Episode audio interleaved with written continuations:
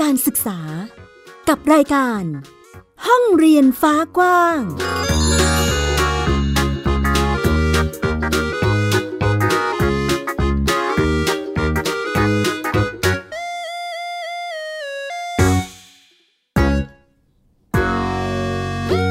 วัสดีค่ะ คุณผู้ฟังต้อนรับคุณผู้ฟังทุกท่านค่ะ เข้าสู่รายการห้องเรียนฟ้ากว้างนะคะ ดิฉันอัยดาสนศรีมาพบกับคุณผู้ฟังเช่นเคยที่เว็บไซต์ www.thaipbspodcast.com นั่นเองค่ะ มาพร้อมกับเรื่องราวข่าวสารด้านการศึกษา ที่จะนำมาเล่าแล้วก็พูดคุยให้คุณผู้ฟังได้ติดตามรับฟังกันในทุกๆ สัปดาห์นั่นเอง และสัปดาห์นี้เช่นเคยค่ะ มีเรื่องราวเกี่ยวกับการศึกษา ที่เกี่ยวเนื่องเชื่อมโยงกับสถานการณ์ การแพร่ระบาดของโควิด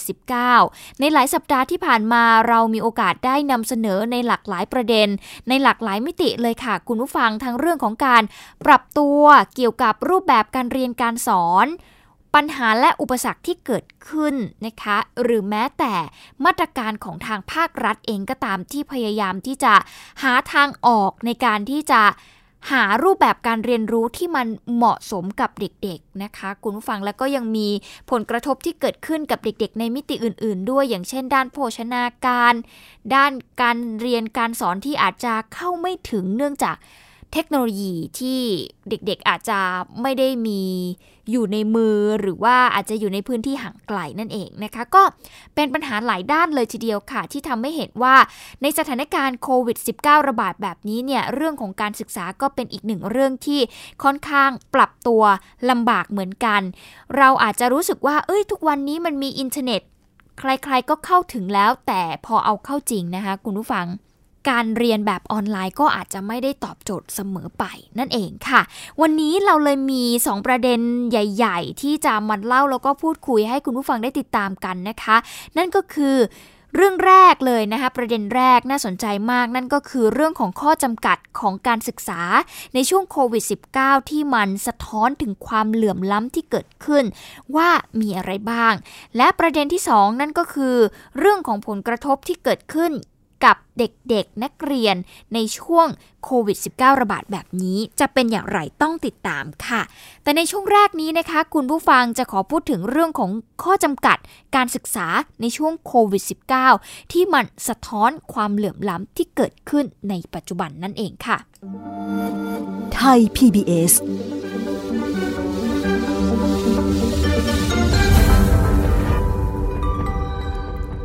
การศึกษาก็เป็นอีกเรื่องใหญ่เลยทีเดียวนะคะที่อาจจะต้องเรียกว่าพลิกโฉมไปหลังจากผลกระทบของโควิด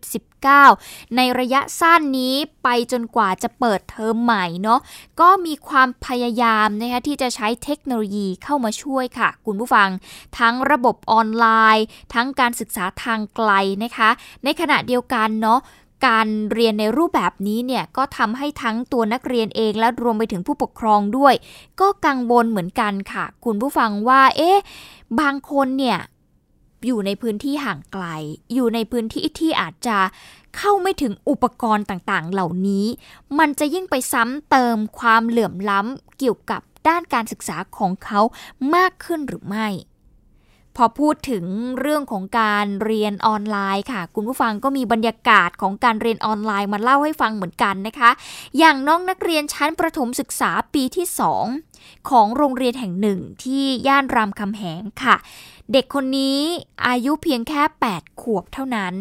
7โมง40นะคะคุณผู้ฟังจะเป็นเวลาที่น้องคนนี้เนี่ยต้องเริ่มการเรียนผ่านระบบออนไลน์ ไปจนถึงเวลา 15 นาฬิกาเลย โห คุณผู้ฟังคิดดูนะว่าเด็กๆ จะต้องอยู่หน้าจอคอมพิวเตอร์ตั้งแต่7โมง40 ไปจนถึง 15 นาฬิกา ไม่ใช่เรื่องง่ายเลยค่ะสำหรับเด็กวัยนี้นะคะ ทั้งเรื่องของการปรับตัวเนาะ ยิ่งเด็กๆทุกวันนี้จะอยู่กับเรื่องของการเรียนรู้ผ่านหน้าจอได้นานขนาดนั้นไหม อันนี้ก็เป็นเรื่องที่ ท้าทายกับตัวเด็กไม่น้อยเลยทีเดียวเนาะเพราะว่า1แหละเขาต้องปรับตัวเรื่องของการเรียน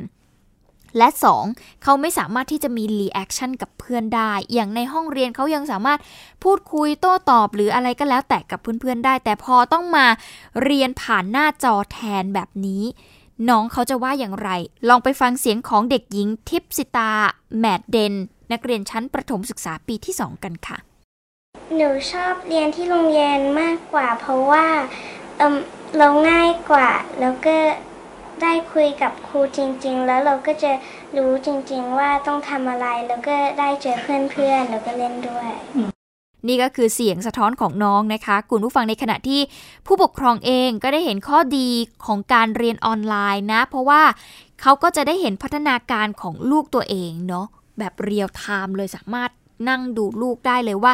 ลูกเนี่ยเรียนรู้ได้อย่างเข้าใจไหมแต่สำหรับครอบครัวที่มีข้อจำกัดหลัก ระบบนี้จะส่งผลต่อเด็กโดยตรงค่ะ แต่ถ้าจำเป็นจะต้องใช้ภายใต้การควบคุมโรคระบาด ภาครัฐเองก็จำเป็นจะต้องเข้ามาวางระบบรองรับครอบครัวที่ไม่ได้มีความพร้อมด้วย เพื่อที่จะให้เด็กๆนั้นได้เรียนรู้อย่างเท่าเทียม เดี๋ยวเราลองไปฟังเสียงของผู้ปกครองท่านนี้นะคะ คุณพยาวแมดเดนนะคะคุณผู้ฟังสะท้อนถึงเรื่องนี้ค่ะ เรียนออนไลน์อะอยากสำหรับเด็กแล้วก็สำหรับพ่อแม่ อย่างแม่โชคดี แม่ไม่ต้องออกไปทำงานข้างนอก แม่อยู่กับลูกตลอด เพราะฉะนั้นเนี่ย ลูกอะ่ะต้องการความช่วยเหลือตลอด ถ้าเรียนออนไลน์นี้รัฐคิดว่ามันต้องเป็นระยะเวลายาวเนี่ย รัฐควรจะต้องมีโปรแกรมถึงอะไรบอกเลยว่าโอเค อย่างโรงเรียนบ้านไหนที่ยังไม่มีอุปกรณ์พร้อมเนี่ย คุณจะต้องมีให้เด็กยืมไหมหรืออะไรยังไง เพราะแม่มองว่าการศึกษาเนี่ยค่ะ เราแบ่งไม่ควรจะแบ่งว่าระดับไหน ทุกคนจะต้องได้รับการศึกษาโดยพร้อมเพียงกัน โดยเท่าเทียมกัน มันเป็นสิทธิ์ของเด็กทุกคนที่จะต้องได้รับค่ะ ไม่ใช่แค่ความไม่พร้อม การเข้าไม่ถึงเทคโนโลยีเท่านั้นนะคุณผู้ฟัง ผลกระทบจากโควิด -19 ยังสร้างความกังวลว่าเด็กอาจจะเสี่ยง หลุดออกจากระบบการศึกษาเพิ่มขึ้นไปอีกนะคะ ครอบครัวของจิราศรีเจริญค่ะ คุณผู้ฟังท่านนี้ใช้ชีวิตอยู่ในชุมชน โค้งรถไฟยมราชนะคะ ซึ่งก็ไม่ไกลจากทำเนียบรัฐบาลค่ะ เธอเคยยึดอาชีพขายพวงมาลัยตามสี่แยกไฟแดง แต่ว่าการระบาดของโควิด -19 ก็ทำให้เธอไม่สามารถที่จะหารายได้มาเลี้ยงตัวเอง แล้วก็หลานทั้ง 3 คนได้เหมือนเคยนะคะ จึงต้องอยู่ในสภาพอดมื้อกินมื้อค่ะคุณผู้ฟัง เมื่อถูกถามถึงการเรียนผ่านระบบออนไลน์ หรือแม้แต่การเรียนทางไกล เธอก็ยอมรับว่าไม่เข้าใจ แล้วก็กังวลกับอนาคตของหลานๆที่ตอนนี้กำลังเรียนอยู่ชั้นประถมศึกษาด้วย เราลองไปฟังเสียงของคุณจิราศรีเจริญค่ะถึง ข้อกังวลนี้ว่าหลานๆของเธอจะเรียนได้ไหมนะคะเพราะมันไม่มีโทรศัพท์เป็นแบบนั้นใช้อะเราใช้เป็นปุ่มกดแบบนั้นใช้ไม่เป็นโควิดหมดให้ไวอยากให้หลานเรียน เพราะไม่อยากให้เขาขาดเรียนเพราะอนาคตมันเป็นของเขา ไม่อยากให้เขาขาดเรียน พูดกันง่าย ๆว่า ยายก็ไม่ได้เรียน แม่เขาก็ไม่ได้เรียน ก็อยากให้หลานได้เรียน ประธานกรรมการบริหารกองทุนเพื่อความเสมอภาคทางการศึกษาหรือว่า กสศนะคะ คุณประสานไตรัตวรสกุล ก็บอกค่ะ คุณผู้ฟังว่าผลกระทบจากโควิด -19 เนี่ย ก็ทำให้เห็นปัญหาความเหลื่อมล้ำทางการศึกษาชัดเจนมากยิ่งขึ้นนะคะ อย่างการปิดเทอมที่ยาวนานเนี่ย นอกจากจะส่งผลต่อการเรียนของเด็กๆแล้วนะคะ ยังส่งผลต่อโภชนาการของเด็กด้วย เพราะว่า เด็กยากจนแล้วก็เด็กด้อยโอกาสเนี่ยเด็กกลุ่มนี้เขาไม่ได้ไปโรงเรียนเพื่อเรียนหนังสืออย่างเดียวนะคะ แต่ว่าเขายังไปรับอาหารฟรีในแต่ละมื้อด้วย อันนี้คืออีกหนึ่งปัญหาเนาะขณะที่เด็กบางคนเนี่ยอาจจะต้องหลุดออกจากระบบการศึกษาหลังจากที่ คุณพ่อคุณแม่เนาะอาจจะ มีรายได้ลดลง จากโรคระบาดในครั้งนี้ ซึ่งตอนนี้นะคะทางกสศเองก็กำลังหาแนวทางในการช่วยเหลือเด็กๆที่เป็นกลุ่มเสี่ยงอยู่นั่นเองค่ะส่วนเรื่องการใช้เทคโนโลยีเข้ามาช่วยแก้ไขปัญหาในรูปแบบของการศึกษาทางไกลเนี่ย ทางประธานกสศเองนะคะ ก็ระบุค่ะคุณผู้ฟังว่า การเรียนออนไลน์เนี่ยอาจจะเป็นแค่เพียงส่วนหนึ่งเท่านั้นนะ เพราะผลสำรวจพบว่าในไทยเนี่ยเด็กที่มีอายุ 15 ปี เข้าถึงคอมพิวเตอร์เฉลี่ยเพียงร้อยละ 59 และถ้าเกิดเจาะเฉพาะกลุ่มเด็กที่ยากจนที่สุดของประเทศคิดเป็นร้อยละ 20จะเข้าถึงคอมพิวเตอร์ได้เพียงแค่ร้อยละ 17 เท่านั้น จึงเสนอทางเลือกอื่น ๆ ที่รัฐบาลจะต้องสนับสนุนนะคะ อย่างเช่น การเรียนรู้จากการทำโครงการหรือว่าเครื่องมือที่ส่งเป็นเซตบ็อกถึงบ้าน ตลอดจนการเรียนรู้จากพ่อแม่ผู้ปกครองแล้วก็ชุมชนตามบริบทของแต่ละพื้นที่ด้วยนั่นเองค่ะ นี่ก็เป็นข้อจำกัดที่เกิดขึ้นในช่วงโควิด -19 นี้ทำให้เห็นถึงความเหลื่อมล้ำในหลากหลายประเด็นเลยทีเดียวนะคะ คุณผู้ฟังอย่างการเข้าไม่ถึง รูปแบบการศึกษา ที่ตอนนี้จะต้องมีการปรับตัวไปเป็นการเรียนแบบออนไลน์ หรือว่าการเรียนผ่านดาวเทียมนั่นเองนะคะอะคุณผู้ฟังขานี่ก็เป็นอีกหนึ่งประเด็นต่อมาค่ะ ถ้าเกิดพูดถึงชีวิตหรือว่าวิถีใหม่ เราจะได้ยินคำศัพท์นี้ค่ะ คุณผู้ฟัง new normal นะคะ ถ้าหากพูดถึง new normal ด้านการศึกษาล่ะ โรงเรียนคงไม่ใช่หน่วยจัดการเรียนรู้เพียงหน่วยเดียวอีกต่อไปค่ะ นักขับเคลื่อนการศึกษาที่คลุกคลีอยู่กับแวดวงการปฏิรูปการศึกษาก็บอกว่า นี่คือสิ่งที่หลายฝ่ายพยายามที่จะผลักดันมานานนะคะ แต่อย่าเพิ่งคิดว่าการศึกษาวิถีใหม่ คือการเรียนออนไลน์นะ หรือว่าการเรียนทางไกลเท่านั้น แต่หลักการสำคัญอยู่ที่การกระจายอำนาจค่ะ คุณผู้ฟัง เปลี่ยนการศึกษาวิถีใหม่ทั้งทีก็น่าจะแก้โจทย์ปฏิรูปการศึกษาที่รื้อรังไปพร้อม ๆ กันนะคะ ก็คือข้อเสนอของรองศาสตราจารย์อนุชาติพวงสำลีค่ะ คณะบดีคณะวิทยาการเรียนรู้และศึกษาศาสตร์ มหาวิทยาลัยธรรมศาสตร์นะคะ ก็ได้ให้ข้อสังเกตเอาไว้ค่ะว่า ถึงเวลานานแล้วที่การศึกษาไทยจะต้องเปลี่ยน ในอดีตคำว่าบ้านเรียนหรือว่าโฮมสคูลในไทยเนี่ยเกิดขึ้นโดย พ่อแม่ผู้ปกครองที่สิ้นหวังต่อระบบการศึกษาแบบเดิมค่ะคุณผู้ฟัง แต่วันนี้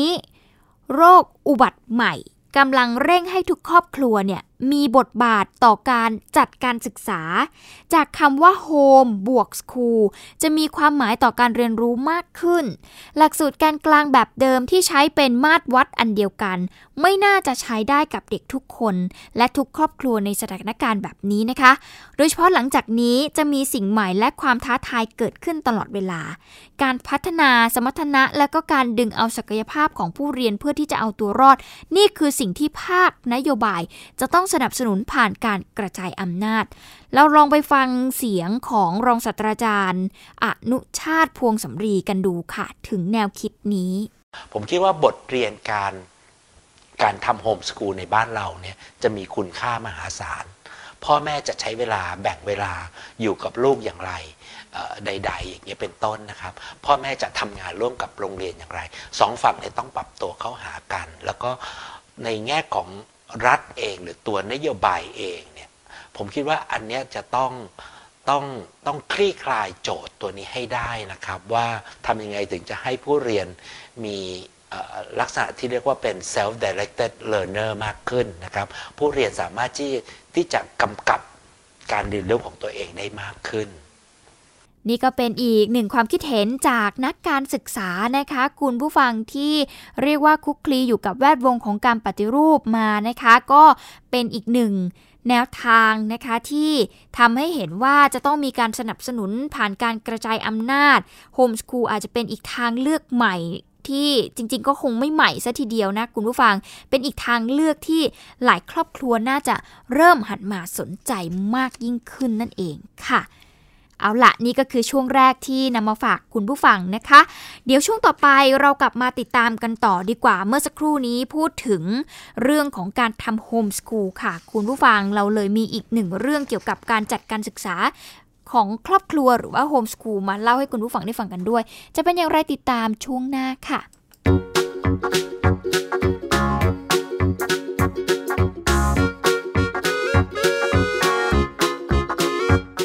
ดโลกกว้างด้านการศึกษา กับรายการ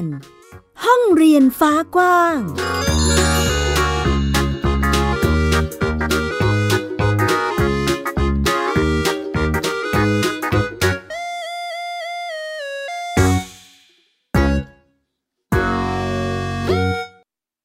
เพียงแค่มีสมาร์ทโฟน ก็ฟังได้ไทย PBS ดิจิทัล Radio สถานีวิทยุดิจิทัลจากไทย PBS เพิ่มช่องทางง่าย ๆ ให้คุณได้ฟังรายการดีๆ ทั้งสดและย้อนหลัง ผ่านแอปพลิเคชันไทย PBS Radio หรือ w w w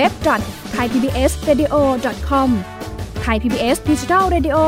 Infotainment for all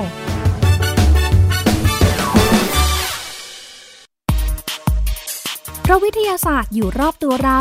มีเรื่องราวให้ค้นหาอีกมากมาย เทคโนโลยีใหม่ๆ เกิดขึ้นรวดเร็วทำให้เราต้องก้าวตามให้ทัน อัปเดตเรื่องราวทางวิทยาศาสตร์ เทคโนโลยี และนวัตกรรม ที่จะทำให้คุณทันโลก กับรายการ s c i e n t e c h ทุกวันจันทร์ถึงวันศุกร์ทางไทย PBS Digital Radio โ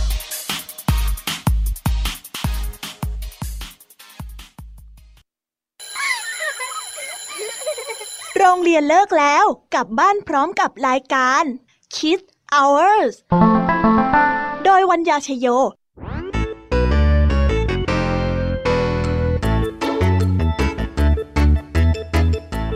พบกับนิทานคุณธรรมสอนใจ กับครูไหวใจดีว่า ไม่ควรเชื่อคำพูดของคนพลาน นอกจากนี้ลุงทองดีกับเจ้าจ้อยยังมีนิทานสุภาษิตมาเล่าให้ฟังนี่พวกเอ็งเนี่ยนะ มันลิงหลอกเจ้ากันจริงทั้งยังมีนิทานเด็กดี และพี่ยามีเล่านิทานสนุกสุดหันษาให้น้องๆได้ฟัง ทุกวันจันทร์ถึงศุกร์ 17 นาฬิกาทางวิทยุไทย PBS www.thaipbsradio.com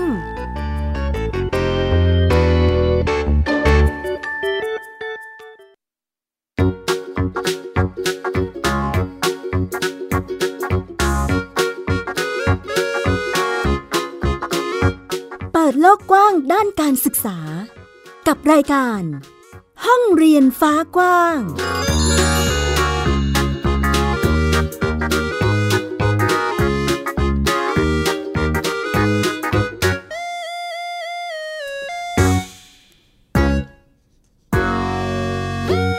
กลับเข้าสู่ช่วงที่ 2 ค่ะ คุณผู้ฟังกับรายการห้องเรียนฟ้ากว้างนะคะ ในช่วงที่ 2 นี้ค่ะ คุณผู้ฟังเราจะมาพูดถึงเรื่องของการทำโฮมสคูลกันบ้าง ก็น่าจะเป็นอีกหนึ่งทางเลือกนะ ในการปรับตัวให้เข้ากับสถานการณ์ในปัจจุบันนี้นั่นเองนะคะอย่างที่ดิฉันได้เล่าให้คุณผู้ฟังฟังในช่วงต้นนะ คุณผู้ฟังว่าทางด้าน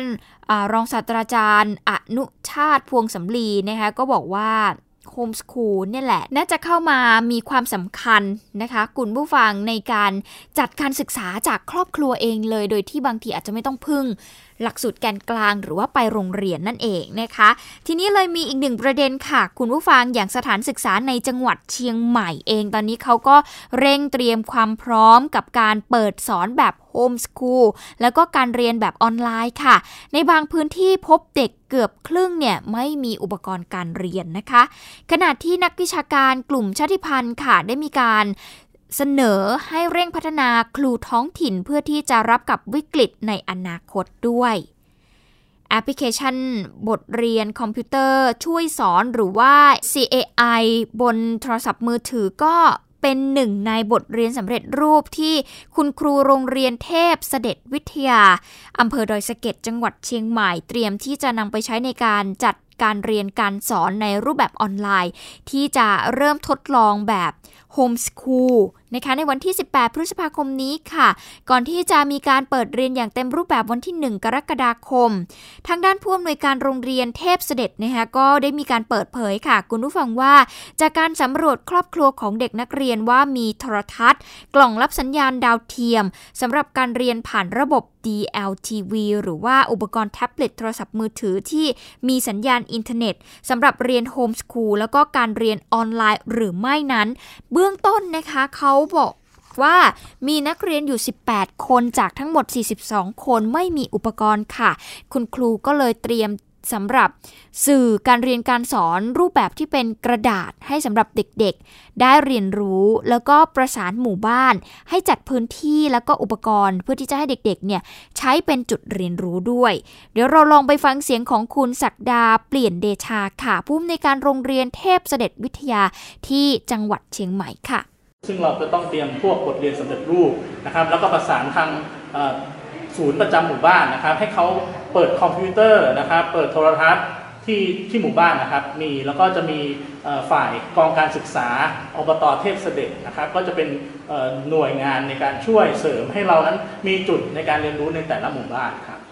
นอกจากนี้นะคะนายสุวิชาญพัฒนาไพลวันค่ะนักวิชาการศูนย์การจัดการ ภูมิวัฒนธรรม มหาวิทยาลัยศรีนครินทรวิโรจน์นะคะก็ได้ให้ความเห็นค่ะ คุณผู้ฟังว่าการเรียนออนไลน์ เหมาะสำหรับเด็กในเมืองที่มีความพร้อม แต่เด็กในชนบทห่างไกลกับมีข้อจำกัดหลายด้าน อย่างที่จังหวัดตากเองเนี่ยการติดต่อสื่อสารก็ยากลำบากค่ะ เรื่องของระบบไฟฟ้าสัญญาณอินเทอร์เน็ตเนี่ยไปไม่ถึง เด็กๆก็ต้องเรียนกับครูเป็นหลักนะคะแล้วก็จะเห็นได้ว่าชนบทจัดการ ล็อกดาวน์พื้นที่ไปได้ดีในระดับหนึ่งเลย แต่ปัญหาก็คือการนำครูจากนอกพื้นที่เข้าไปสอนเนี่ยก็จะต้องกักตัวก่อนนั่นเอง จากปัญหานี้จึงได้มีการเสนอให้ภาครัฐเนี่ยหันมาให้ความสำคัญกับโครงการครูท้องถิ่น บรรจุคนในพื้นที่เนี่ยแหละค่ะเป็นครู เพื่อที่จะรับกับวิกฤตในอนาคต ช่วยแก้ไขปัญหาครูขาดแคลนได้ด้วย แล้วก็พัฒนาการเรียนการสอนในท้องถิ่นห่างไกลและพื้นที่ชายขอบนั่นเองค่ะ ก็เป็นอีกหนึ่งการ ที่เราทำให้เห็นว่าเรื่องของการปรับตัวในบางพื้นที่เนี่ยก็ยังเป็นปัญหาอยู่ แต่ว่าทางโรงเรียนก็พยายามที่จะหาทางออกและแก้ไขนะคะ เอาล่ะ จากเรื่องของความไม่พร้อมในการเรียนออนไลน์นะ คุณผู้ฟังอีกหนึ่งผลกระทบ ที่เกิดจากการเลื่อนเปิดเทอมไปในช่วงนี้นะคะ อย่างสถานการณ์การแพร่ระบาดของโควิด -19 เนี่ย มันก็ไม่ได้ส่งผลกระทบแค่ในด้านเศรษฐกิจในด้านสังคมอย่างเดียวเนาะมันยังส่งผลต่อการศึกษาของเราอย่างที่เราได้เล่าให้ฟังไป เพราะว่าตอนแรกเนี่ยจะมีการเปิดเทอมในช่วงเดือนพฤษภาคม แต่ตอนนี้เลื่อนออกไปเป็นวันที่ 1 กรกฎาคมนะคะ ซึ่งการเลื่อนการเปิดเทอมออกไปเกือบ 2 เดือนอย่างนี้เนี่ยก็มีการคาดการณ์นะคะว่า อาจจะทำให้มีเด็ก ที่มาจากครอบครัวที่มีฐานะยากจน หรือว่าเด็กขาดโอกาสทางการศึกษาที่มีอยู่แล้วเนี่ยนะคะ มีโอกาสที่จะหลุดออกจากระบบการศึกษาได้อีก เราจะไปติดตามเรื่องนี้จากคุณพึ่งนภาคล่องพยาบาลค่ะ ซึ่งการเลื่อนเปิดเทอมหรือว่าปิดเทอมยาวนานอย่างนี้นะคะจะส่งผลกระทบต่อเด็กอย่างไร โดยเฉพาะกลุ่มเด็กยากจนเด็กยากไร้ หรือเด็กที่มีครอบครัวฐานะยากจนค่ะ ดิฉันก็ได้สอบถามไปทางผู้เชี่ยวชาญด้านเศรษฐศาสตร์การศึกษาสถาบันวิจัย เพื่อความเสมอภาคทางการศึกษา ดร ภูมิสลันทองเลี่ยมนาคนะคะ อาจารย์ก็บอกว่าการเลื่อนเปิดเทอมอย่างนี้นะคะนอกจากจะส่งผลกระทบต่อการเรียนรู้ของเด็กแล้วนะคะ ยังส่งผลต่อเด็ก ในกลุ่มที่ต้องพึ่งพาระบบอาหารกลางวันของโรงเรียนค่ะ เพราะว่าเด็กๆกลุ่มนี้นะคะ เมื่ออยู่บ้านอาจจะไม่ได้รับประทานอาหารเช้า อาหารกลางวัน ก็อาจจะทำให้เด็กๆนั้นขาดสารอาหารที่มีคุณค่าที่จะส่งผลต่อพัฒนาการทางร่างกาย แล้วก็จิตใจของเด็กได้ค่ะ และที่สำคัญและน่าเป็นห่วงนะคะ ก็คือเด็กที่มาจากครอบครัวที่คุณพ่อคุณแม่ ได้รับผลกระทบทางเศรษฐกิจจากโควิด -19 นะคะ ซึ่งคุณพ่อคุณแม่อาจจะมีความยากลำบากนะคะ ที่ไม่มีเงินส่งลูกเรียนในตอนเปิดเทอม ซึ่งก็อาจจะทำให้เด็กกลุ่มนี้นั้นมีโอกาสหลุดออกจากระบบการศึกษาเพิ่มมากขึ้นค่ะ มีความกังวลก็อาจจะเป็นเรื่องของมีความเสี่ยงที่เด็กหลาย ๆ คนเนี่ยอาจจะต้องหลุดออกจากระบบการศึกษาไปนะครับเพราะว่า เด็กกลุ่มยากจนเนี่ยโดยทั่วไปเนี่ยเขาก็อาจจะมีความยากลำบากในการที่จะมาเรียนอยู่แล้วนะครับโดยเฉพาะถ้าเกิดสถานการณ์ของโควิด ที่มีผลกระทบทางเศรษฐกิจต่อพ่อแม่หรือว่าต่อชุมชนหรือว่าต่อตลาดแรงงานอย่างเงี้ยมันก็มีความเป็นไปได้สูงที่พ่อแม่เขาเนี่ยก็อาจจะไม่อยากส่งลูกไปโรงเรียน ก็อยากจะให้ลูก อาจจะเพราะว่าไม่มีเงิน ไม่มีเงินค่า เดินทางไม่มีเงินค่าใช้จ่ายต่างๆ หรือว่าอาจจะเป็นเพราะมีความจำเป็นที่จะต้องให้ลูกไปช่วยงานในไร่ หรือว่าไปช่วยอาชีพรับจ้างต่างๆเนี่ยซึ่งเราก็มีความเป็นห่วงว่าสถานการณ์ของโควิดเนี่ยมันจะทำให้เด็กกลุ่มที่เป็นมีความเสี่ยงต่อการต้องออกนอกโรงเรียนเนี่ยจะมีจำนวนที่เพิ่มสูงขึ้น ส่วนเรื่องของการเรียนออนไลน์นะคะที่จะถูกนำมาใช้ในการเรียนการสอนในช่วงโควิด -19 นี้นะคะถ้าเป็นเด็กยากจนเด็กชนบทนะเด็กที่ขาดแคลนอุปกรณ์คอมพิวเตอร์เข้าไม่ถึงอินเทอร์เน็ตนะคะรวมไปถึงเด็กที่มีคุณพ่อคุณแม่ที่เป็นแรงงาน ที่ได้รับผลกระทบทางเศรษฐกิจจากโควิด -19 นี้นะคะมีผลกระทบแน่นอนค่ะ เพราะว่านอกจากเด็กจะขาดแคลนอุปกรณ์แล้วนะคะ เด็กที่เรียนที่บ้านก็จะไม่มีใครคอยที่จะให้คำแนะนำเขานะคะ ยิ่งจะทำให้เด็กกลุ่มนี้ถูกระบบทิ้งห่างออกไปอีกค่ะ ด้วยความเรียนออนไลน์อย่างเดียวเนี่ย มันก็มีมีมันก็ไม่ได้เป็นสถานการณ์ที่ที่สมบูรณ์ที่สุดนะครับ ก็ต้องยอมรับแบบนั้น แล้วโดยเฉพาะเด็กที่ขาดแคลนอุปกรณ์ ขาดแคลนทรัพยากรหรือว่าขาดแคลนพ่อแม่หรือว่าครูที่จะคอยแนะนำเนี่ย อันนี้เนี่ยก็จะเป็นกลุ่มที่มีสิทธิ์ที่จะถูกทิ้งห่างออกไป ดูแล้วนะคะเด็กกลุ่มนี้น่าเป็นห่วงอย่างยิ่งค่ะ ที่หน่วยงานที่เกี่ยวข้องแล้วก็บุคลากรทางการศึกษารวมไปถึงคุณครูและผู้ปกครองนั้น จะต้องช่วยกันหาวิธีการนะคะ ออกแบบจัดวิธีการเรียนการสอนให้เหมาะสมกับพวกเขา ในสถานการณ์การแพร่ระบาดของโควิด -19 นี้นะคะ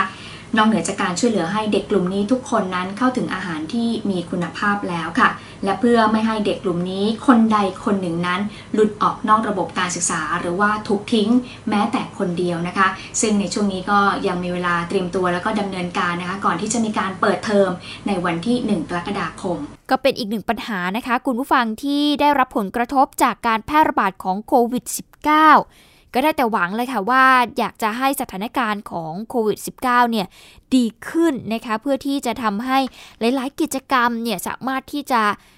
เดินหน้าต่อไปได้ การศึกษาเองก็ไม่อยากจะให้หยุดชะงักไปนะคะเพื่อที่จะได้มีประสิทธิภาพแล้วก็ความต่อเนื่องทางการศึกษาของเด็กๆ นั่นเองนะคะ เอาใจช่วยให้สำหรับทุกภาคส่วนเพื่อที่จะทำให้มันดีขึ้นเราเองในฐานะประชาชน ก็ต้องให้ความร่วมมือกับหน่วยงานภาครัฐด้วย เอาละวันนี้หมดเวลาของรายการห้องเรียนฟ้ากว้างแล้วค่ะ ติดตามกันได้ใหม่ในสัปดาห์หน้า วันนี้ดิฉันอัยดาสนศรีขอตัวลาไปก่อน สวัสดีค่ะ ติดตามรับฟังรายการย้อนหลังได้ที่เว็บไซต์และแอปพลิเคชันไทย PBS Radio ไทย PBS ดิจิทัล Radio วิทยุข่าวสารสาระ เพื่อสาธารณะและสังคม